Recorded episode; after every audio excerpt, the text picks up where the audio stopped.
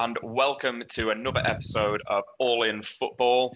Uh, I am joined today by Alex Rex and Scott Williams. Uh, we're still without Cully, uh, who's gone off to the cricket and left us again. Shocking performance. Was he in the Caribbean, isn't he? Yeah, I think so. You know, cricket, cricket over football. Uh, I think for him. Anyway, um, moving on.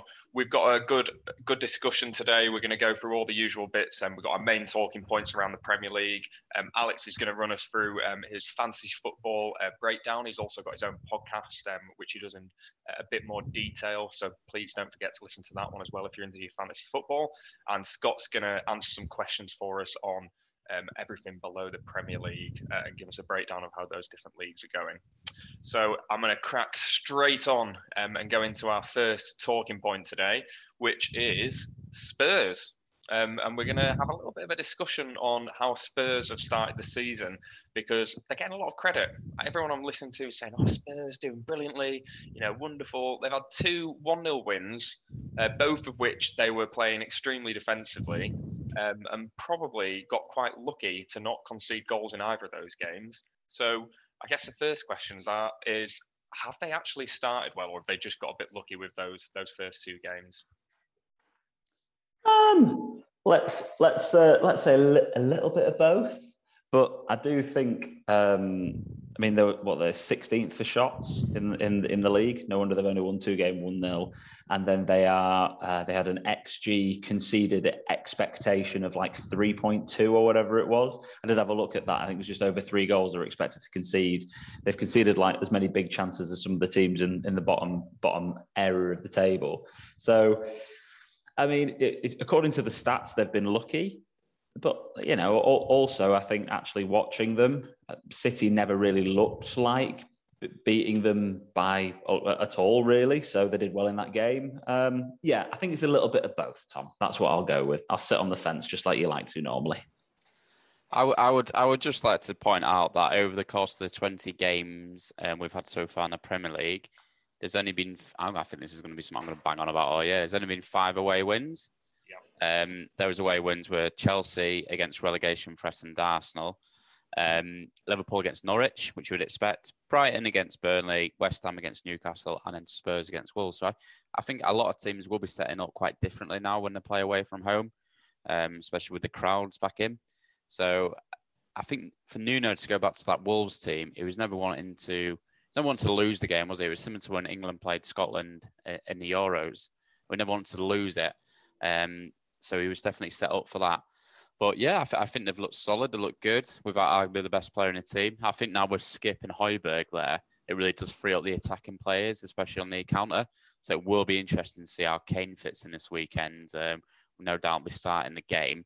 Um, sort of who's going to drop out of that that sort of fold because um, you probably look at maybe Bergwijn, but he's, he's looked good last couple of games, so it'll be an interesting one.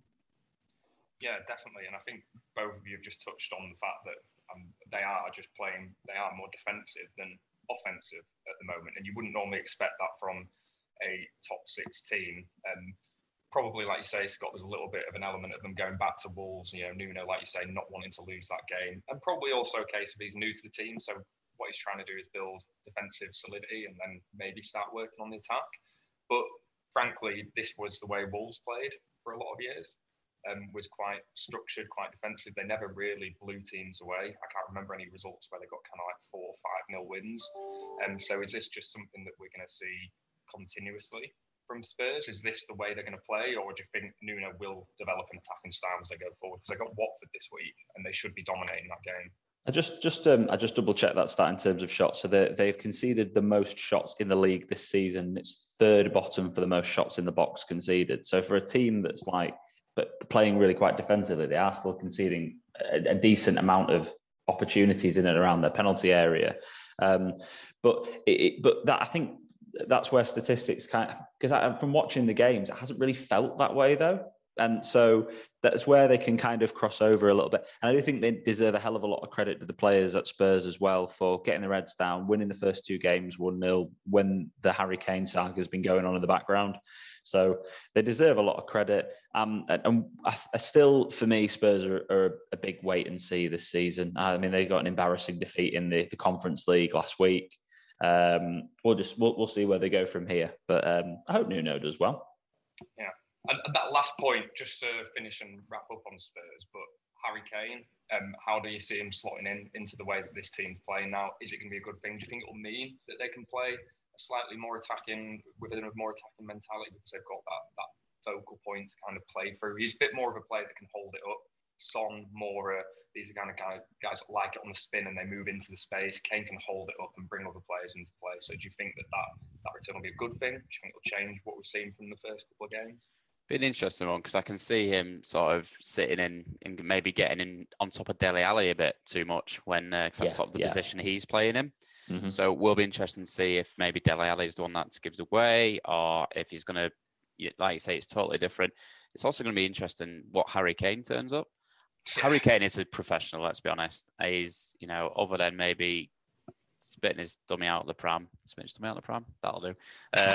Um, uh, throwing his toys out the pram a little bit um, about getting his move. We've all had our opinions on that. He's still a, top class professional, and I can't imagine him not coming back wanting to get that golden boot again. Um, so I think he will come back all guns blazing on this one. Um, but yeah, it'll be interesting to see what Dele Alli's role is because he started the season excellently, and his movement for that first goal when he won the penalty was that was fantastic. Okay, and he's a Spurs fan and he bleeds the the the, the, the club uh, in essence, other than you know wanting to leave. Um, but well, it sounds, it sounds like he's trying to bleed the club dry because on the back of not getting his move to City, it looks like he's now trying to negotiate for a 400k a week contract. So was it all just about money? No, no chance. He definitely wanted to leave for, for, for trophies. He wouldn't have done the interview with Gary Neville if he didn't, because that was, I mean, that was one of the the biggest cries out to another club to please come by me I've ever heard ever from a player. I really it want was. to play with De Bruyne, please. It, it, was, but I'm, I'm sorry, but if he does turn around and sign a new contract with Spurs now, I lose a lot of respect for him because what's changed in the space of two weeks? Pep's not, not going to sign him anymore. That's why Pep, Pep's obviously because he's he, Pep's going to leave at the end of his contract now. What you think? Um, right, well, if Pep's not there, I'm not going to stick. I'm not going to go there. I think it's been I think it's been the whole the whole thing that's been he wants to go to Man City to play with play for Pep, play for a team that's going to win a load of things, and then he's actually now just seen maybe there's a bit of unsettled uh, un, unsettlement, been a bit unsettled around Man City because of what's going to happen now that they're going to have to go into transition. So this is like their last season where Pep's not going to be well, he's obviously going to be building for the season after. So there's a lot of uncertainty going on there. So maybe he's just gone, well, I'm obviously not going to get my move. Haaland, um, uh, obviously Mbappe is probably going to Madrid, but um, Lewandowski's put himself available. There's there's all these players now that are, uh, that are coming available that are probably more attractive than Kane and a bit cheaper in terms of Lewandowski would be cheaper and he still scores a lot of goals. So I don't know. Maybe he's quit trying to leave and just wants to cash in. Yeah, fair enough. Look, we'll, we'll never know, will we? We will never know. Uh, so it, there's no point speculating about it. If it happens, it happens. But it definitely looks like he's staying at Spurs this year, which is a good thing for them. Um, moving on from Spurs, let's go on to your boys, Alex, uh, Man United. I just say, Tom, right? You, you, right? Last last week, I had to wait until the last point to talk about Man United when we won five one. This week, you put me in the second talking point. I know what I'm doing, mate. There's a reason I'm wearing this shirt. Anyway, that was my idea. This talking point was my idea as well, Alex. Just to uh, just to nail you a bit there. Anyway, it is a main talking point, Alex, because everybody was raving about you after game week one, five one, smashing your bitterest rivals, or at least you're our bitterest rivals. I don't know if you still feel the same, but I think the point is a really disappointing draw um, away from home at Southampton. I know it carries on the unbeaten record that you've got, which is now matched the is it matched or overtaken Invincibles? Matched the Invincibles, I think matched, matched Arsenal, so yeah. Longest away unbeaten streak um, in history, along with the Invincibles, which is impressive. But it's another loss at a team where uh, another loss of points at a team where you should have taken all three. And does it just show again? You just, especially with the referee rule changes this year, you've got a lot of players that aren't necessarily up for the fight in those games. Um, up for the fight's a weird one. Um, the, our big, one of our biggest worries. It just shows once again when we don't play with McTominay, we don't have the energy in midfield, and now he's got a growing problem and he's having to have surgery on that, and he's going to be out for a while. Well, not not like a long, long time. I think it'd be shorter than than what was first feared. I'm, I wouldn't be surprised to see Man United panic by a central midfielder in the last five days of this transfer window because it just proved once again that Fred and Matic aren't good enough to play together and it shows a fragility in the midfield. And it's that um, it's that high high press um, speed, that turnover that of play that Liverpool did when they were when they won the league, and obviously came second to City. That we we miss in that centre of midfield because we're all speed up top, but that midfield we it's just so tepid in there. It's just so boring and it just you can play through it so easily when you've got Matic who's he turns slower than than a HGV. It's ridiculous. And and Fred, I mean, the way he stuck his leg out to try and block that shot that then went in off him into that corner, it was pathetic the way he stuck his leg out. If you ever watch it back, it's pathetic. So at the end of the day, yeah, fragility in the centre midfield, and that's why we won't win the league, and that's why now Chelsea signed Lukaku. We won't we won't come second either. Like that, we need a central midfielder. We've needed it from day one, but there you go. And let's just spend more money. I mean, it was Go on, Scott. It was a weird one for me with Martial starting. Yeah, don't Why? get it. Don't get it. You've absolutely bent Leeds United over last week. Why we started Martial up top when it was so uh, so effective last week um, with Greenwood? No idea, mate. Joke. So it's, and I, Ole gets his selections right more times than, than not. To be fair to him, um, but why we didn't start Sancho or James and Greenwood up top? Because he looked amazing against Leeds. Why are you not signing better players? Tuchel came out last week and said Lukaku's ready. He's fine. He's going to play. We bought him to play. You don't it, annoy, it, it, annoys me. Like Sancho's yeah. ready. Well, he's, he's definitely ready because he played 90 minutes in a in a try in a warm up game against Burnley, like like four days before. So he obviously is ready. So why we've not played him, I, I just I don't know. But anyway, that's you got to trust try trust the manager with that decision. I guess. Two and two for Fred though. That's a good start for him, isn't it? He's got to be happy with that. I mean, yeah, I think everybody said before the season there was a couple of positions where Man United needed to needed to probably fill the gap, and one of them was centre back, and one of them was right wing. You've been after Jadon Sancho for ages, but actually, as soon as that's done, now everyone's saying, why did they not buy a central midfielder? I think everyone's known that you've needed a central midfielder, but with the way that Man United play, you don't just need a ball winning midfielder, you need a deep line playmaker. Yeah. Uh, you need somebody that can get the ball, win the ball back, but then also play forward in a quick and effective manner because the way Man United play, they play with speed, they play with pace. Even when they're not counter attacking, they want to move the ball quickly. That's when they're the most effective. Fred, even McTominay, I don't think can do that. I think you need somebody to hit the ball and play deep passes, out to the wings, get the wingers involved quickly, and that's how Man United can be successful. Well, I, I, disagree with you, McTominay, but other than that, I completely agree with the, the rest of the point that you said there. And I, am it's a shame for me that uh, what's Donny Van de Beek doing here still? I don't understand. I thought that was what he was here for. I thought he yeah. could play in a, in a six or an eight, and I thought that's what he could do. And I think I feel like it's this. He's a big decision now for Ole. Like, give him game time or I mean, he'll play in the League Cup again, but we didn't buy forty million pound midfielders to play in the League Cup anyway it is a strange one. It is a strange one, but um, you've certainly you're certainly in a better position than last year. But even so, I think games against Saints away, one a one off at the start of the season, you can let it go. But there were signs in that performance that were good for me as a Leeds fan because I didn't think that you ever looked really that dominant in the game. Um, just, just, just, Man United fan, I'd be worried. Yeah, just to be clear on it, I'm really happy with the signings Ole's made. The two transfers are fantastic. I'm really happy with the amount of money he's been given to spend. I think he's been back fantastically. I think we're making good progress and moving forward.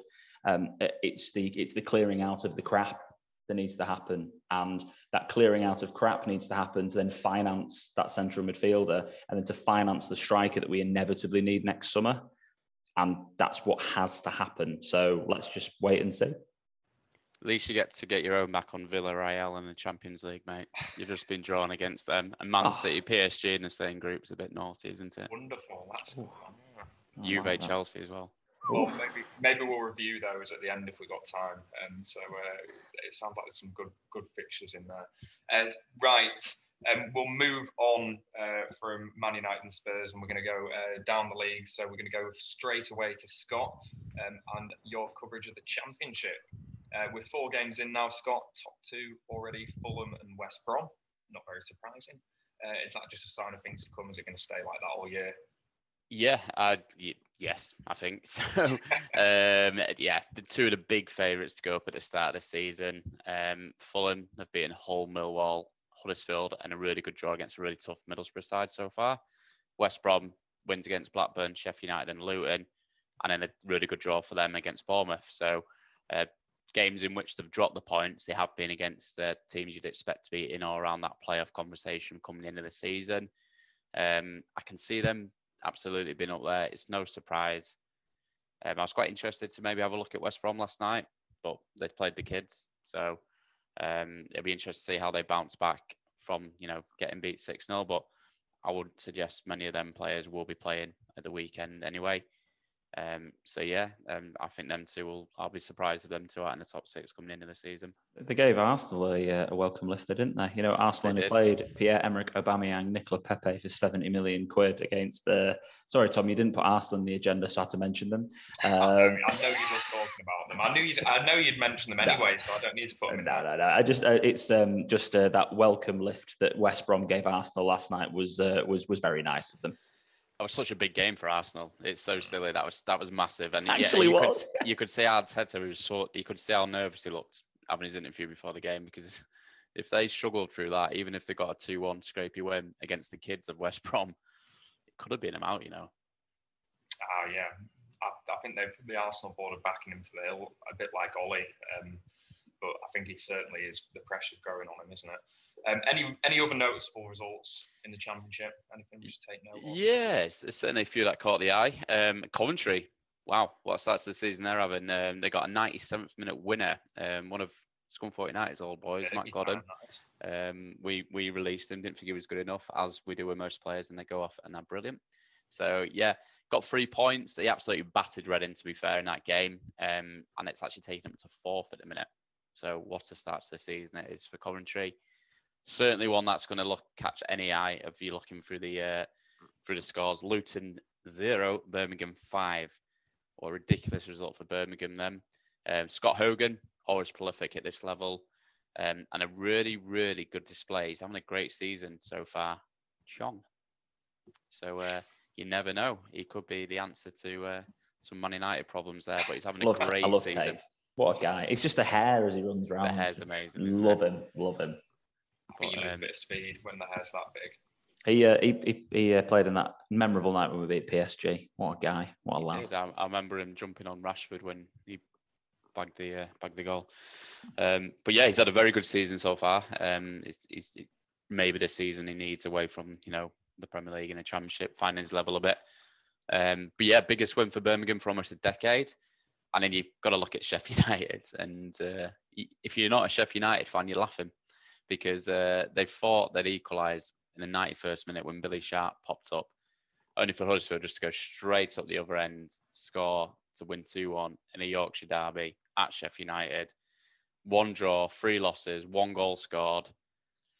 It's a bit of a tough one. They did get a win midweek against Derby in the EFL Cup. Um, so, yeah, that could give them a bit of confidence. But things you love to see.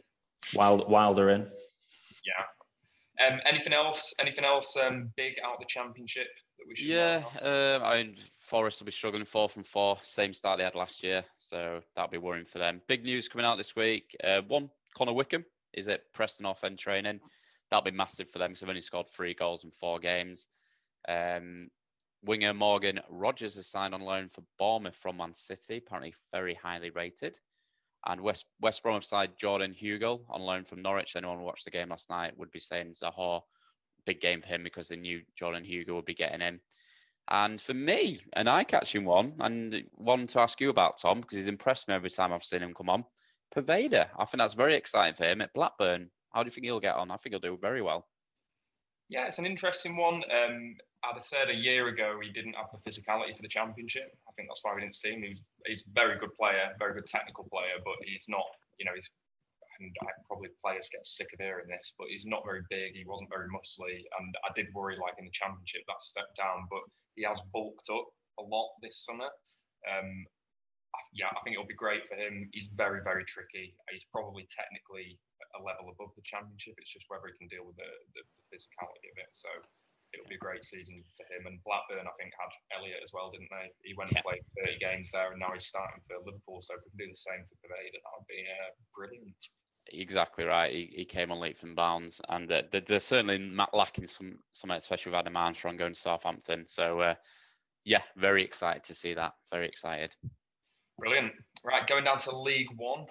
Uh, other side of Sheffield and the club having an, a great start to the season. Uh, three wins and a draw. Uh, pretty good start for them, Scotty. I'm just going to touch on the last couple of things in the championship. Uh, just looking ahead to the weekend, if that's all right, Tom. Sorry if I've uh, Oh yeah, no. missed out.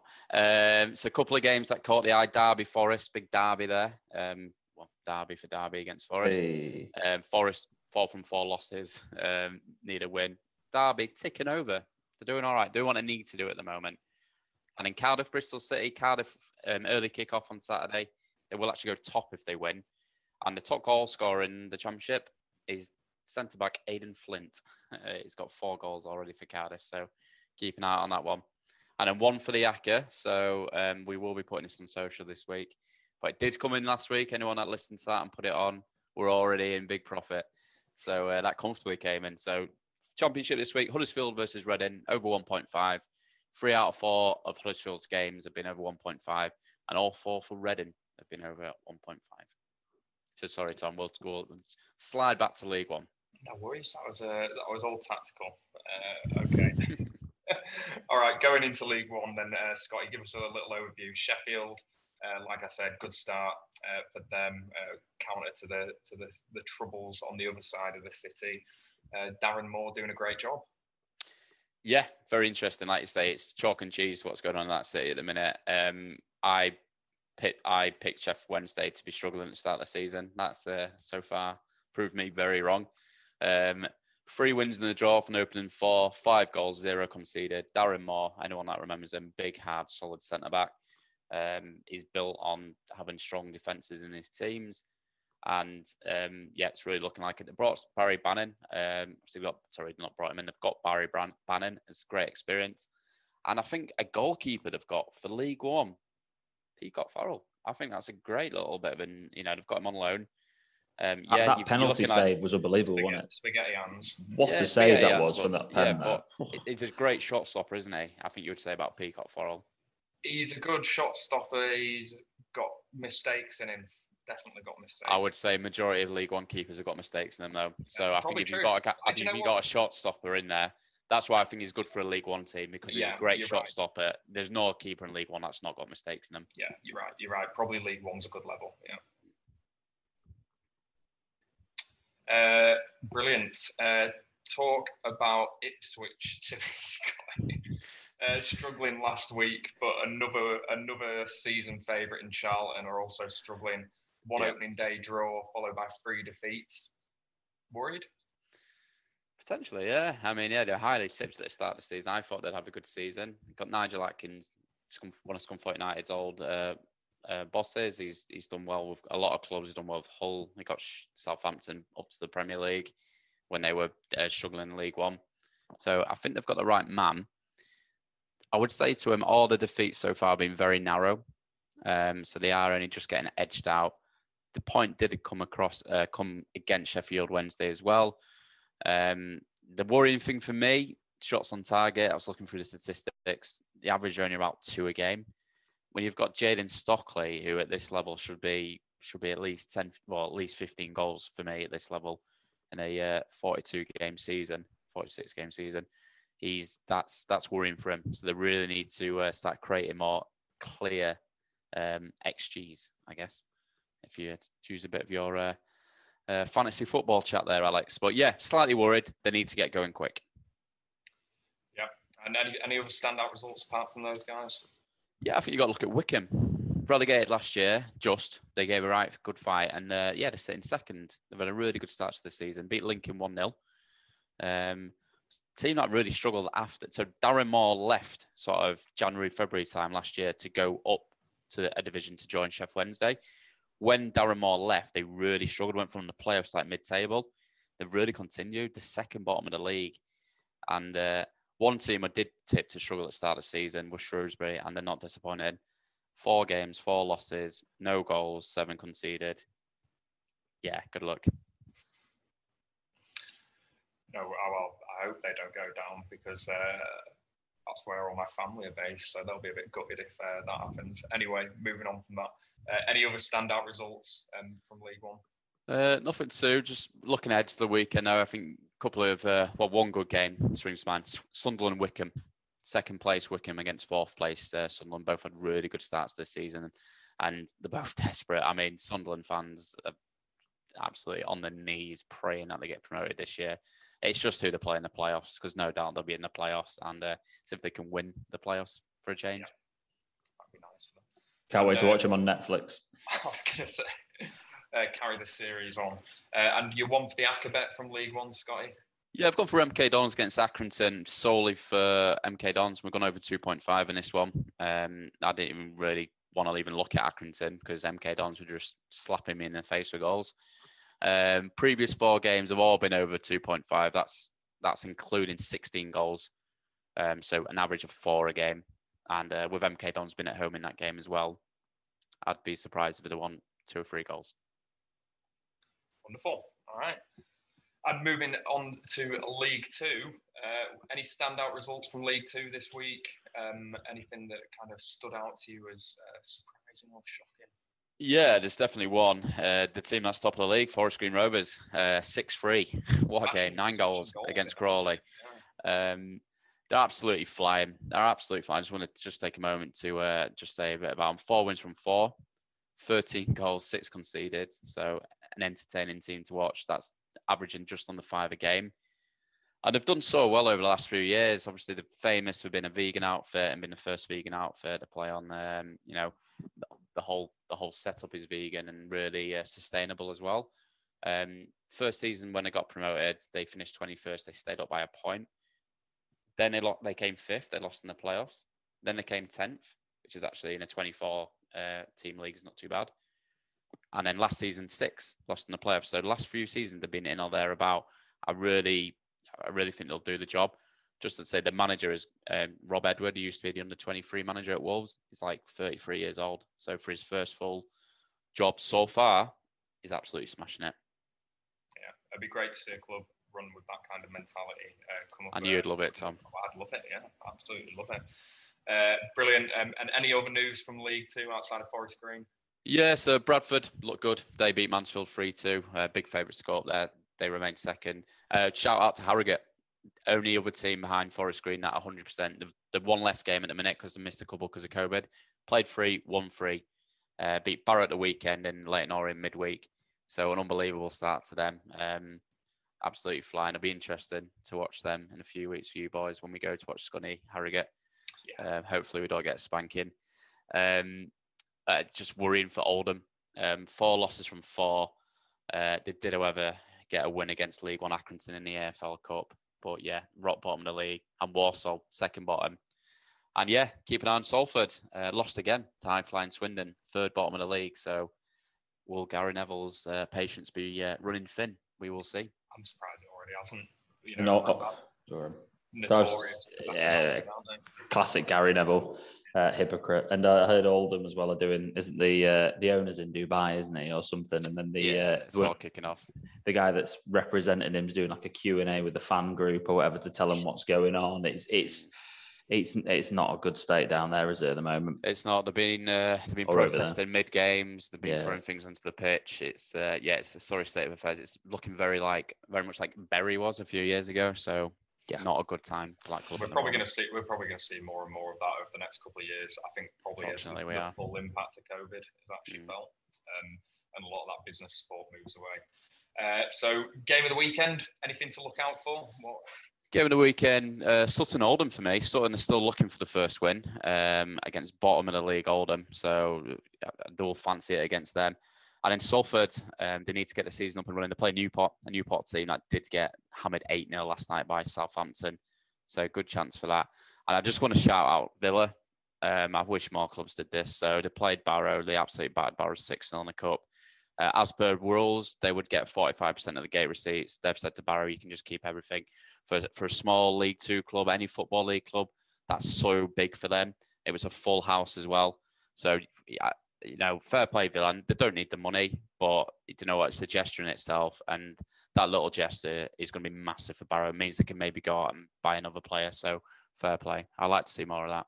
They'll definitely pay the wages, didn't it? It was it was great, and I think they worked out after taxes and all that sort of stuff. It might be pushing up 40, 50 grand. I think they said yeah. so. It's, it's, a good good amount of money. So yeah. well done to well done to Villa there. Yeah, you do question whether they could do a little rule change in there and make it a bit more sensible and just mm. uh, it's great of Villa doing that, but should they have been entitled to as a Premier League club to forty five percent of gate receipts for a lower league club anyway? It's Get that past Daniel Levy, Tom. Yeah, see what yeah, I can do. See what I can do. Right, Scotty, round off one for the ACCA. What's the third one? I hate doing it. I hate doing it, but it does involve my team. No, no, no, no, no, no. I think, if we did this, we'd be in trouble. I think the first time ever, I just couldn't stay away from it. Tranmere, so boring and crap and we play Tranmere and we're boring and crap. Um, so under 2.5, three out of four of our games have been under 2.5. We've hardly scored any. And Tranmere's all four games under 2.5. Four league games, two goals total. Wow. So yeah. 4 4 incoming. I'd be shocked if it's uh, over 2.5. Right, wonderful. Do you want to just uh, give us a little sum of those three, one for the Accas, Scotty? Just um, round them off again. Yeah, of course. So League Two, you got Scunny versus Tranmere on the 2.5. Um, League One, we have MK Dons versus Accrington over 2.5. And in the Championship, we have Huddersfield versus Reading over 1.5. Wonderful. Uh, we were we're 100% win record so far this year, one out of one. Uh, so thanks for that, Scotty. Uh, that was a nice little treat um, last weekend, and hopefully we can keep it going. Just uh, gamble responsibly, as always. Right, thank you very much for that roundup, Scott. Some um, interest. I think it's interesting to see how things are developing in those lower leagues. Lots of surprise and shocks, but also some things to be expected in the Championship and that kind of uh, Fulham and West Brom at the top makes a lot of sense. But moving back into the Premier League, uh, one of the probably strongest starters for this year at West Ham, uh, they had a really good year last year, uh, but they started just as strong and trouncing Leicester even before uh, that the, Leicester had a man sent off, and it was a terrible cha- challenge from Perez if you haven't seen it. Uh, but they were brilliant, I thought, even before the sending off. Um, can they keep this momentum going? And uh, what do you think has led to their early season success? It's, yeah, the momentum carried on from last year, isn't it? Uh, fair, fair, play to them. I think they've done absolutely fantastic. They are, uh, I think it's third for the amount of shots. They're second for the amount of shots in the box. They're top for big chances created. Um, I know they faced 10 men again of Leicester, obviously, at, at, that time, but I think they've been playing great football. That team's been together now for, for a full year. Rice and Soucek just super solid in centre midfield, turning over the play. Cresswell, Coufal creating chances. Um, and then Ben Benrahma's come to the fore, hasn't he? He's done absolutely incredibly to replace that um, that hole that Jesse Lingard's left. But it's got to be said that um, he's, he's done it. He's looked great on the eye. But Fornals, Scotty, Fornals, your man, he's actually created more big chances and got a higher expected assist rate than Benrahma. Um, Fornals actually, as as an option, you know, we get on fantasy football in a bit, but his statistics are actually better than Benrahma's, even though the eye test is definitely ahead of Benrahma. So they're getting it from all angles. Um, Moyes has got them well drilled. You hope they all stay fit, and I, am super pleased for Moyes that it wasn't a flash in the pan, and uh, more may it continue. I think when you look at the team, it's like you said there: Coufal, Dawson, Ogbonna, Cresswell. I feel like every time I look at the team, that's the back four with Fabianski in goal Soucek, Rice, Bowen, Soucek and Rice as well, and then you've got that front four that are really exciting. And like you say, you've got your base that if you've got a back four and a keeper that play week in week out, it just sets you up so well to go forward and just let those attacking players do their thing. Um, so exciting to watch. Um, I'm so happy, like I said, for Moyes as well. Big, big David Moyes fan. Got thought he was very unfairly treated at Man United, going into the impossible job it will just be very interesting when they start Europe to see how they get on because that's when the rotation starts and is the strong is the strength in their squad strong enough when you look there um, sort of Yarmolenko, Mark Noble, Lanzini, some players that can do it, a couple of injuries. It's what the what do you prioritize then? Do you prioritize you, Europe because you've not been there for years, or do you want to try and push on in the Premier League? Will Two games a week for Antonio, isn't it? Two games yeah, a week. Can you do it? Yeah, it's such a good point because they just do not have they don't have a second eleven like a lot of these top clubs, uh, you know, these top six clubs do. They just can't sustain playing their strongest team. You know, with all the cup games as well, they just cannot sustain playing their strongest eleven in every single game. It's just not going to be possible. Um, but it'll be interesting because the point about their core is so true. Any successful side, it's generally they've got a consistent and solid spine. You know, you can almost get away with having average players on like the, on the wings and in those kind of wide areas. But your spine is always solid, I've always thought, you know, if you've got a good centre back partnership, if you've got good central midfielders and a one striker down the middle that can kind of bring everything together, you're always going to do well. But the point on Benrahma and Fornals, I think um, you probably from the stats side, Fornals, yeah, he looks it looks great on paper and everything like that. But I think when you've watched West Ham in those games, every time Benrahma gets the ball, he feels it's that eye test, isn't it? It's he looks like he's going to do something. The ball's constantly getting fed into him, um, and I think that's probably a sign of the trust that the West Ham players have got in him to, to like you said, Alex, pick up that role that Lingard uh, leaving has has left, and he's he's done it brilliantly. Um, oh yeah. But, He's not even in the top 20 for shots in the league. Um, and he's, uh, his XG is the same as Adam Armstrong's and Adama Traore's. Um, he's 16th for fi- passes in the final third. He's only had one successful cross all season. But what's mattered is, is that he scored goals, he's got his assists, and exactly what you say. You watch him, he picks up the ball, he's exciting you you, you want to watch him play football, don't you? That's that's the diff that's the difference maker. And again, I, I think I think I've given that three sets of stats so far this podcast, and actually I probably disagree with all three of them. And in terms of watching the games, it's different. And I, I again, I, I just love watching love watching West Ham this season. Really pleased. Yeah, and it's not a lot of people. I think when they think of David Moyes, they think quite like conservative football, but you look at all you have to do is look at the attacking returns or the attacking output that they get from their wing backs in Cresswell and Coufal. Like like I think you said, Scott, you know, they're constantly getting forward, pushing high up the pitch. You know, they're two of the biggest threats they have on the pitch. And now you've got a hopefully a fully fit Antonio who looks like he's in the absolute form of his life. I mean, they've got nothing new, is it? Pictures. They're going to start the season really, really well. It's nothing this new, is, is it? Um... Look, uh, Baines and Coleman, sorry, the Everton, nothing new this system for him. Yeah, yeah going to say the same thing, mate. I was going to say this is, you look at Everton. Look at Everton yeah. when he played there. He, he he was he was attacking. He was fluid, and he was he was the manager who got him into the Champions League top four. Yeah, yeah, yeah. And I think a little shout out to Scotty's favourite boy as well, uh, Declan Rice, because I think he's also been very good so far.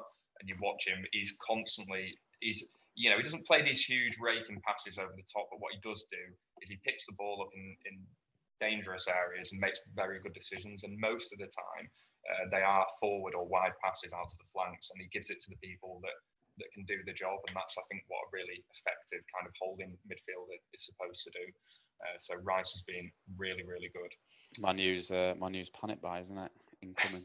I, I, I, genuinely, I could see that happening. I could see a panic bid I, I think it's something that would ha- I, I've not surprised me at all. What, what, what, would you have to pay to get him at this stage of the season, though? Uh, the transfer market, yeah. yeah. probably. But the thing is, I, I can see it if Jalen's goes for 35, I can genuinely see us doing it. But anyway, whatever. Moving from United. Anyway, uh, great start from West Ham. I personally hope it carries on because I love watching them at the moment. A great team, and like you say, Moyes is a great, great manager, probably underrated. Uh, and probably the last talking point uh, for the Premier League today before we go on to fantasy is probably the big game, the biggest, probably the biggest game we've had so far. Chelsea Liverpool. Uh, so just before we actually look ahead to that match, let's just have a little quick talk about the starts for those two teams. So you know, Alex, talk to me about Chelsea. You know, what have you liked about them? Any concerns about the way they've played? Um, do, do you think there's anything that kind of stands out to you as worrying for them, or is it just plain sailing for them now. Since they're top or second in, in, in the Premier League. I think they've got two starting 11s, bar Kante and Lukaku.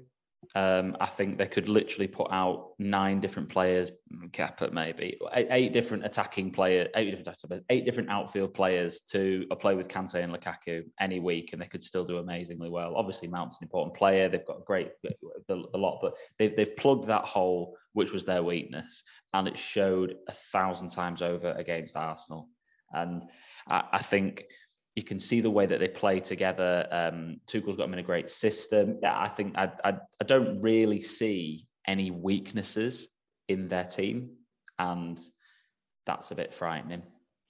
What about uh, the one player that sticks out to me because I really like him, but he, he was a bit defensively poor uh, when he played. But Reece James, uh, I just thought his ball delivery just adds so much to Chelsea's game, and he had so much space against uh, against Arsenal, for example. Um, do you think he's going to back him against Liverpool? Do you think we'll see Reece James play more? Is he? It just seems like Tuchel isn't sure about him. Why do you think that is? I don't think he'll play against Liverpool. I think he'll play Aspi at right wing back because he'll because the game will be nil nil and it will be boring.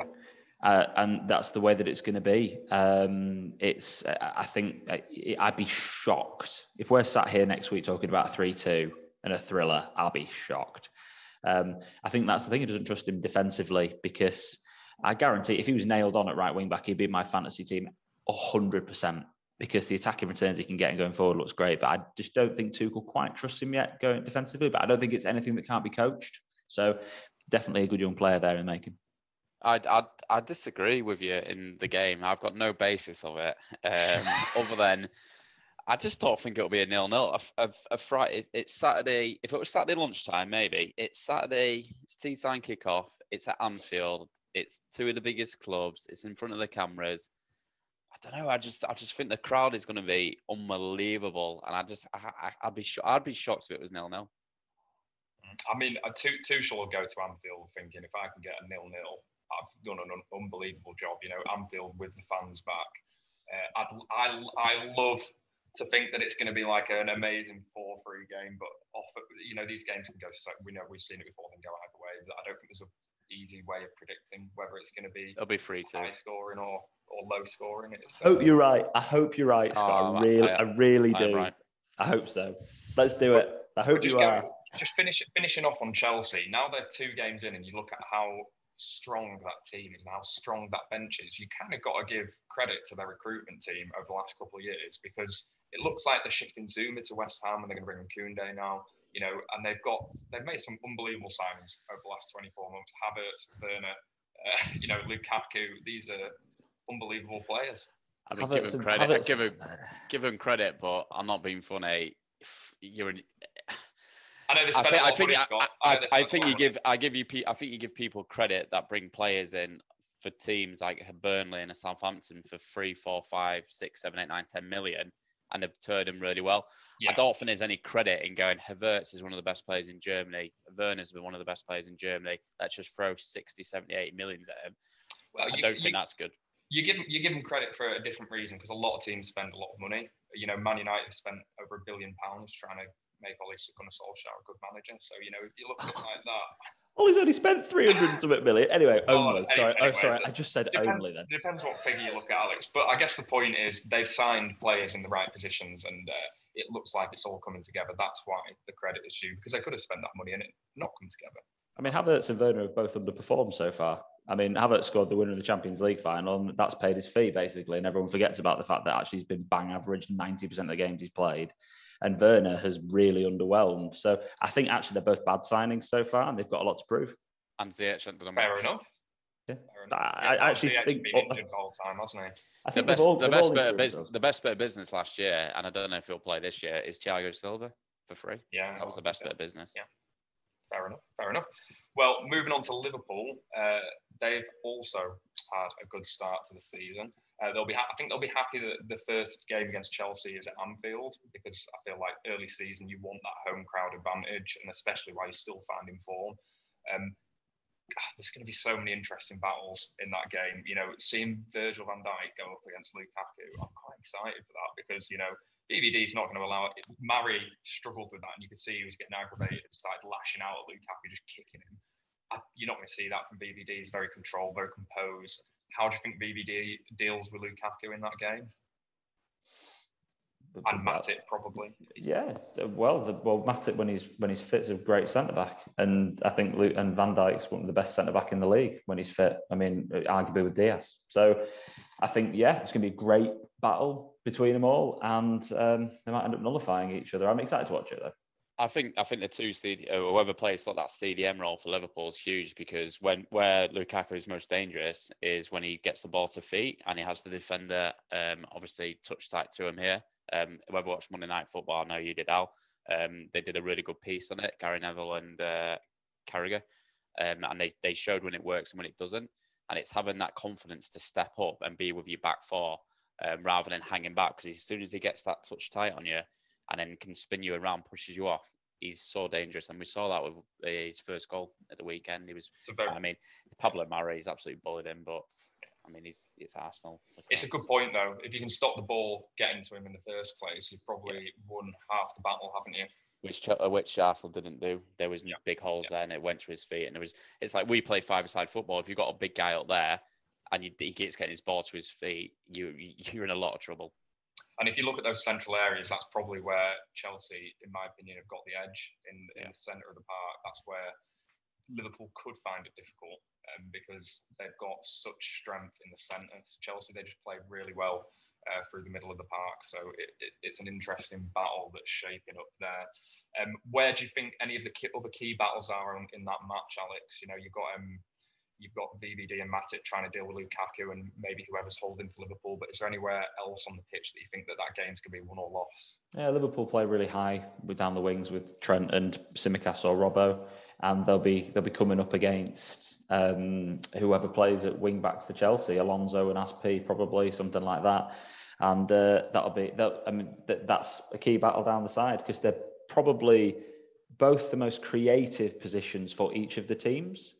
So, uh, they, but they're going to also be given the job to nullify each other. So I think that's going to be really interesting to see how they work alongside the midfielders because um, you know much Hendo obviously covers Trent over that side for an example. I think it's going to be really interesting to see how they work together, um, and I think people could be pulled around quite quite a lot and create a lot of space. But we'll wait and see. Hopefully, it's a good game. Hopefully. So Scott, you've said three two, but which way? Liverpool. Liverpool three two. Okay. And Alex, do you reckon you support that, or are you going sticking with your nil nil? At nil nil. I'll be sticking a tenner on it as well. I, I, personally think Chelsea are going to edge this one. I can see them making a really strong title challenge this year. I think it's going to be 1 0 Chelsea. I think they're going to. I, I, agree with Alex. There's a lot of creativity in those wide areas, but I just look at that midfield and I just I just think Chelsea are going to control the game and uh, probably nullify a lot of Liverpool's threats. Kante is the goat. He plays well. They win. I, I can't believe they were considering letting him go at one point. Somebody had obviously you know, just had a complete mental breakdown at Chelsea because that would have been the biggest mistake they've ever made. So luckily they're tying him. Well, luckily for them, they're tying him down to a new contract now. Um, right. Well, I'm sure we'll all enjoy that game. Um, Alex, moving on to our favourite subject, fantasy football. Uh, give us a little uh, overview of fantasy football this week and uh, let us know what's going on in the fantasy world. It was a week where our captain choices, Salah and Fernandes, both let us down. Um, and the top performers this week were defenders. I think out of the 12 players that got double figure hauls, seven of them were defenders this week. Uh, James, top 19, uh, 19 points, 18 points. Uh, and then we had Antonio, obviously performing well with 16. Benrahma, his friend, got 12. But Mings, Duffy, Laporte, Trent, Tsimikas, Dias all performed really, really well. Um, I want to give a shout out to the manager of the week in the All In Football Podcast League. If you haven't joined that yet, then make sure that you do. I'll give you the code in a bit. But uh, James Barker, manager of the week, triple captain Danny Ings. Uh, and he uh, and he scored that absolute wonder goal. So ninety points for uh, for Jimmy. Well done there. Uh, and uh, I, yeah, well, you know, absolutely, it's rock, rock, rock solid pick that one, wasn't it? Let's be honest. Uh, and um, and yeah, Jack Alcroft still leads the way in that league, but it's been an exciting start. Two high scoring weeks, doing all right overall rank wise, and it's yeah, it's been exciting. Wonderful. And uh, I guess probably the big burning question on everyone's mind, Alex, is Mr. Romelu Lukaku. Uh, he looks so, so dangerous. Is it time to bring him in or patience? I've been inundated with DMs this week about Lukaku. Honestly, I've had at least three, and it has just been madness. So I did some research into Lukaku and should you bring him in or shouldn't you bring him in? Um, I think the main thing to focus on here is fixtures. So Liverpool away, obviously we've just talked about. They've got Aston Villa at home, but then they've got Tottenham away and Man City at home. We've just talked about Tottenham's not conceded a goal yet this season. They've given up some chances.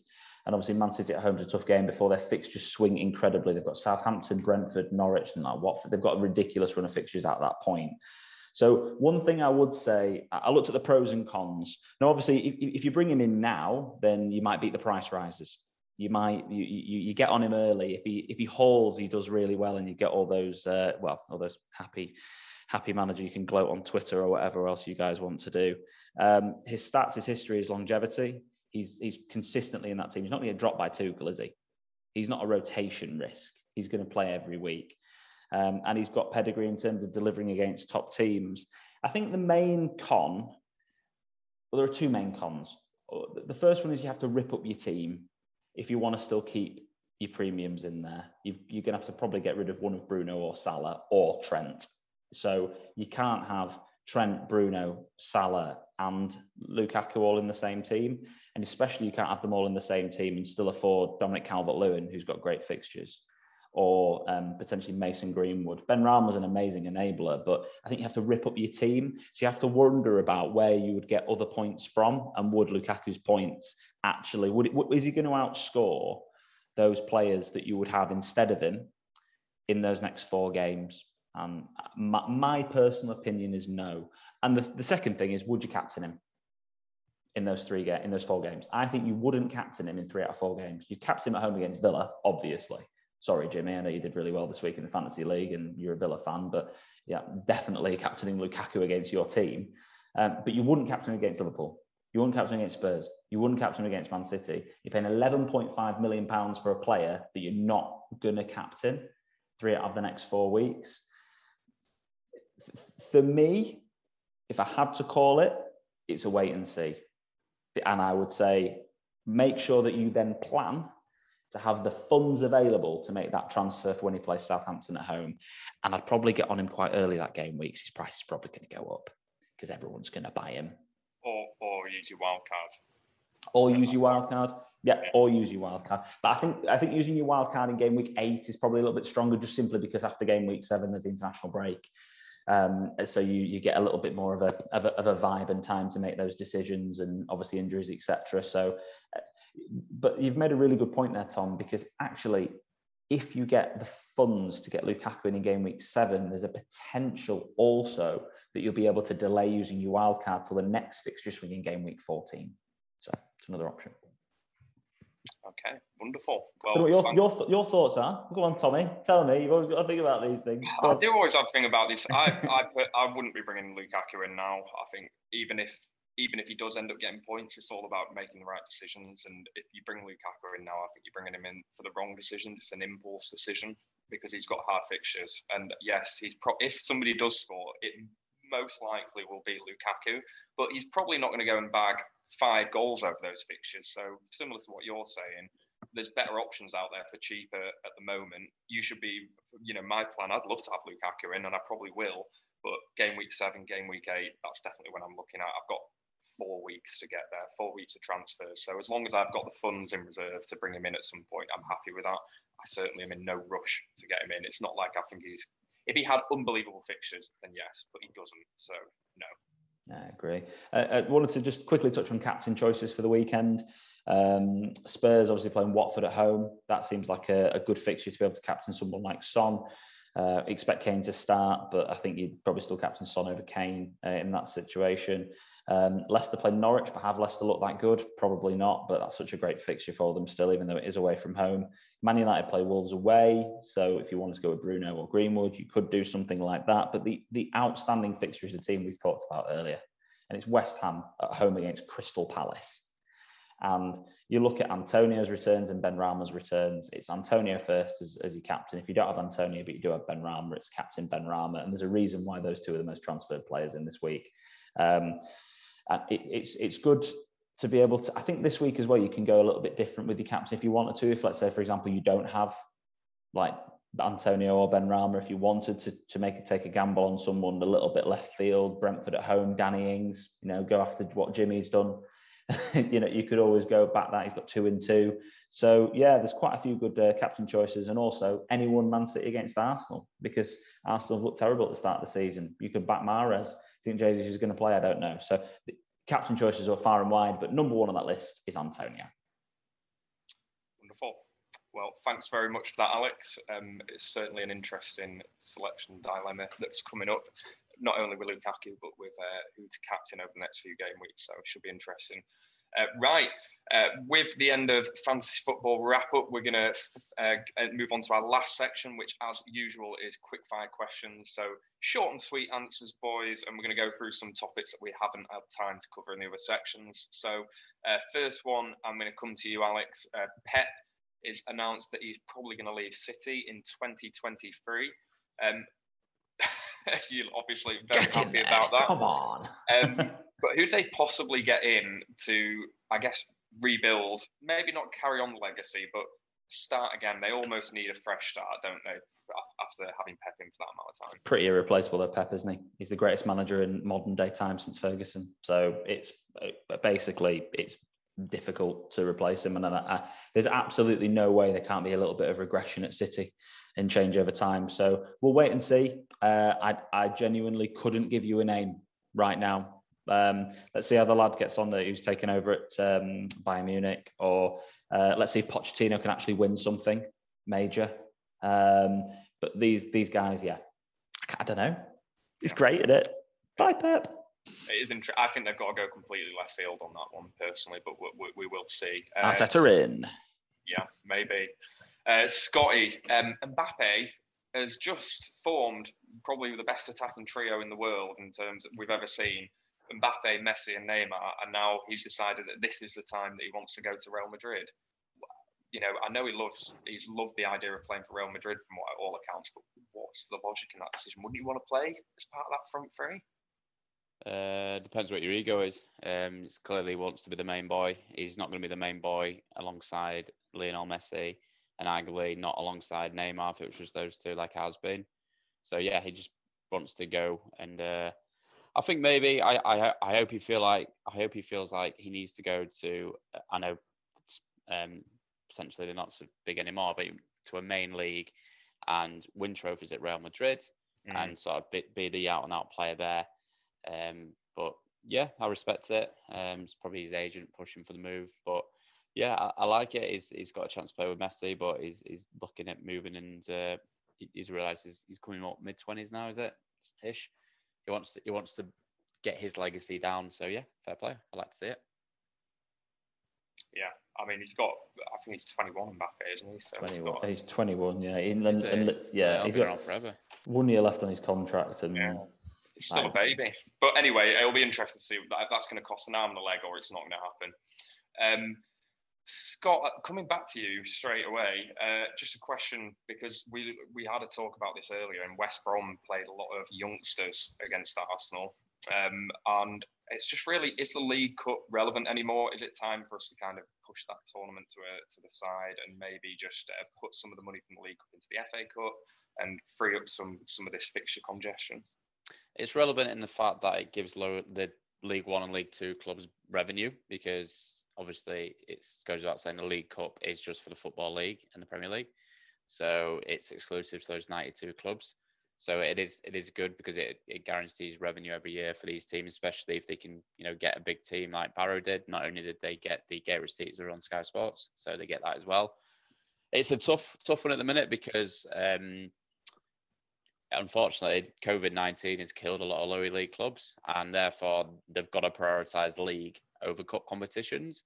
So, therefore, they're playing the kids, um, which we saw last night at West Brom. I'm sure the West Brom fans would love to see a mixture of youth and experience, but it was majority kids there, which means um, no Premier League club got knocked out by any lower league opposition in this round, which I think that speaks volumes for itself and not really anyone struggled. So it's a tough one, but I don't think you can ever take it away because it's just too much revenue for lower league teams. Yep, good points. Um, it's a strange situation when the championship side are putting out the kids and Arsenal are playing Aubameyang. Uh, but I guess that shows you the priorities of the two different clubs, doesn't it, at the moment? So, uh, yeah, hopefully um, it's a it's a cup that they can maintain in the long run. Uh, Alex, take your Man United hat off. Uh, City signing um, Ronaldo. I mean, that would be pretty incredible. But I'd probably end up. There's been so many big signings this this summer, but that'd be a pretty massive one if they manage to get him in. Since Pep announced he's leaving in two years, now actually I see it happening. I never saw it happening before, but now I think Pep will make a short-term signing, and he needs a striker, and um, they need to plug that gap. They've seen how strong Lukaku is now at Chelsea and, and their competition one-on-one. Man City will be in the market for a striker by the end of this transfer window. And if they can get Ronaldo, proven goal scorer, proven in the Premier League, incredible athlete, they'll also earn City a hell of a lot of money in terms of marketing and everything else. It makes makes a lot of sense for them to to sign Ronaldo. Um, so obviously, as a Man United fan, that sucks, but great stuff for City, I think. Yeah, and when I look at, I, I just think back to one of the earlier podcasts we did, and one of the things you said about um, City when they played Spurs in that opening game was they put something like 30 crosses in, which was more crosses than anyone. Yep. You've got probably the best header of the ball, maybe in history. You know, he's unbelievable in the air, and you're popping crosses in with Kevin De Bruyne and Jack Grealish, and those are the players that are picking him out. Yeah. The top scorer, top scorer at the Euros, everyone writes him off. He puts the ball in the back of the net. Yeah. So great sign of City, I think could be a great one. Could be a great one. Um, Scott, um, they've announced that international um, players will not be able to go and play in red-listed countries for international uh, international matches in this uh, break, upcoming break. Do you think that's a fair move by the Premier League? I know uh, I don't want to get too much into the politics of it all, but it's obviously disappointing for a lot of players. From Leeds, Raphinha got his first Brazil call up. Do you think that's fair to them, or do you think they should have found a way around that? I couldn't give two shits about Raphinha. I care about my Premier League. No, I do. You, you, um, your job, you play in England. Your job's in England. I'm sorry. Um, if you want to, unfortunately, if you want to play for your club in these times, you go play in Brazil.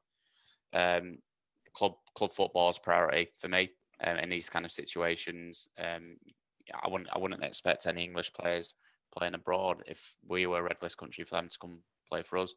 Unprecedented times, as we've been saying um, you, you, earn your you earn your money in this country, and the Premier League has done exactly the right thing to protect their assets.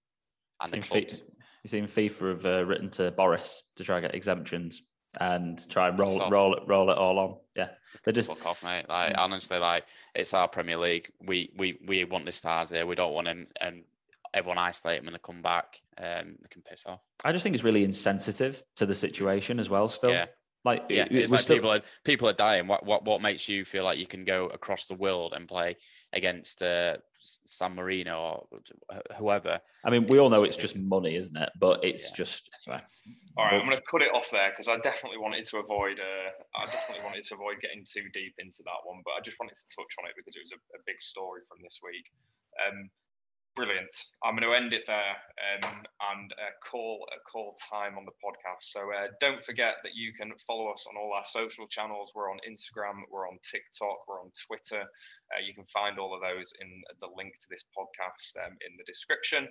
Um, and for now, that is the end of this week's episode. Please don't forget to tune into Alex's Fantasy Football podcast. If you uh, if you are into your fantasy football, he'll have much more in-depth analysis of uh, last week and also moving forward um, in the fantasy football world. So please tune into that.